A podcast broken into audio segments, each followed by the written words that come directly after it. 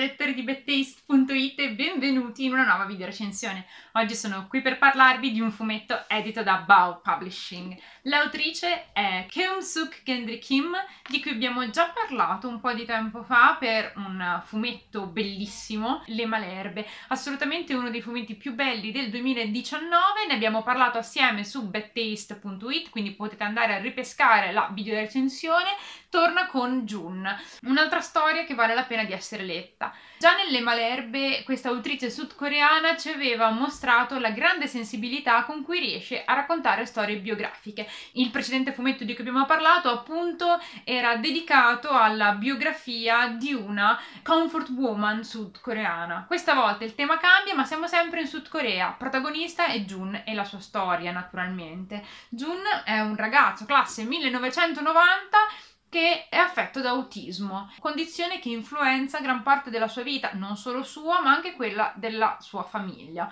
In questo romanzo grafico a tema familiare, Kim-soo Gendry Kim ci parla della storia di Jun a partire dal punto di vista di sua sorella. Infatti il fumetto si apre con il racconto dei, mh, del presente, dei giorni nostri, e con la sorella di Jun che si prende cura di lui. Dall'oggi si fa poi un salto indietro a quando Jun e sua sorella erano bambini e a quando la famiglia si è resa conto che c'era qualcosa che non andava con Jun. Già da quando era piccolissimo i suoi genitori si sono appunto accorti che si stava sviluppando un po' in ritardo rispetto alla media degli altri bambini. Inizialmente hanno cercato di ignorare il problema pensando che fosse semplicemente un bimbo un po' tardivo e poi è arrivata la diagnosi, una diagnosi di autismo che la famiglia inizialmente ha fatto davvero fatica ad accettare, un po' complice, anzi soprattutto complice, quella che è il pregiudizio e quelle che erano le difficoltà ancora più accentuate dal fatto che stiamo parlando degli anni 90, quindi le difficoltà a sia ad accettare questa diagnosi sia a trovare degli aiuti concreti per far sì che June potesse avere una vita quanto più priva di difficoltà possibile.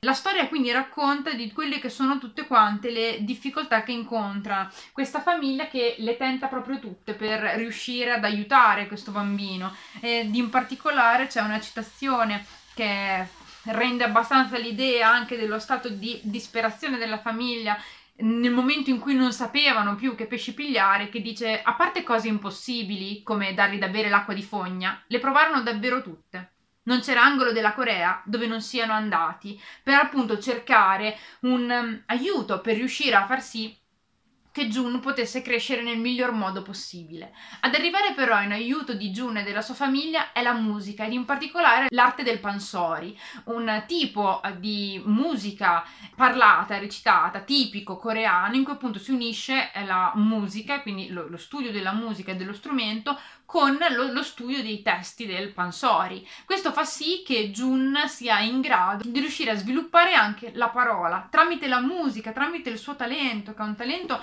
che fa sì che Jun riesca anche ad esibirsi per strada, mostrando appunto il suo talento del Pansori. Finisce in televisione ad esibirsi perché è molto bravo in quello che fa. Jun però riesce finalmente a comunicare con gli altri. La musica è il canale che unisce il suo mondo a quello della sua famiglia e lo fa finalmente essere considerato considerato anche dagli altri, perché quando si esibisce per strada le persone sono incantate dalla sua interpretazione smettono di vederlo soltanto per il ragazzino affetto da autismo, soltanto per la sua disabilità e finalmente appunto trova una via per esprimersi e per riuscire a crescere. È bello vedere il modo in cui vanno anche a collidere quelli che sono i modi di approccio della sorella rispetto a quello dei genitori. La storia è resa ancora più interessante dal fatto che il punto di vista è proprio quello della sorella. Sorella che ama il fratello Jun, che sa che dovrà prendersi cura di lui probabilmente per il resto della vita e che è pronta a farlo. La vediamo però affrontare anche quelle che sono le difficoltà di questa consapevolezza, soprattutto quando è bambina e quando è la bambina che è un po', tra virgolette, messa da parte rispetto al fratello, perché il fratello ha appunto dei bisogni e ha bisogno di delle attenzioni diverse rispetto a quelle che vengono rivolte a lei. Quello che dà una forza straordinaria a questa lettura è la schiettezza con cui vengono raccontati questi sentimenti. L'autrice è estremamente diretta a raccontare anche quelle che sono le cose un po' più scomode di questa storia, ma questa schiettezza fa sì che tutta la storia emerga nella sua grande umanità. Per quanto riguarda invece il punto di vista grafico, lo stile di questa autrice è molto essenziale. Gioca in modo in particolare appunto con i, i neri che diventano estremamente cupi e si mm, divorano le pagine nei momenti di maggiore intensità dal punto di vista appunto negativo dei sentimenti. Questa è una caratteristica che appunto ci aveva già mostrato anche in Le Malerbe che fa sì che si finisca assolutamente con l'immergersi appunto all'interno delle, delle sue storie.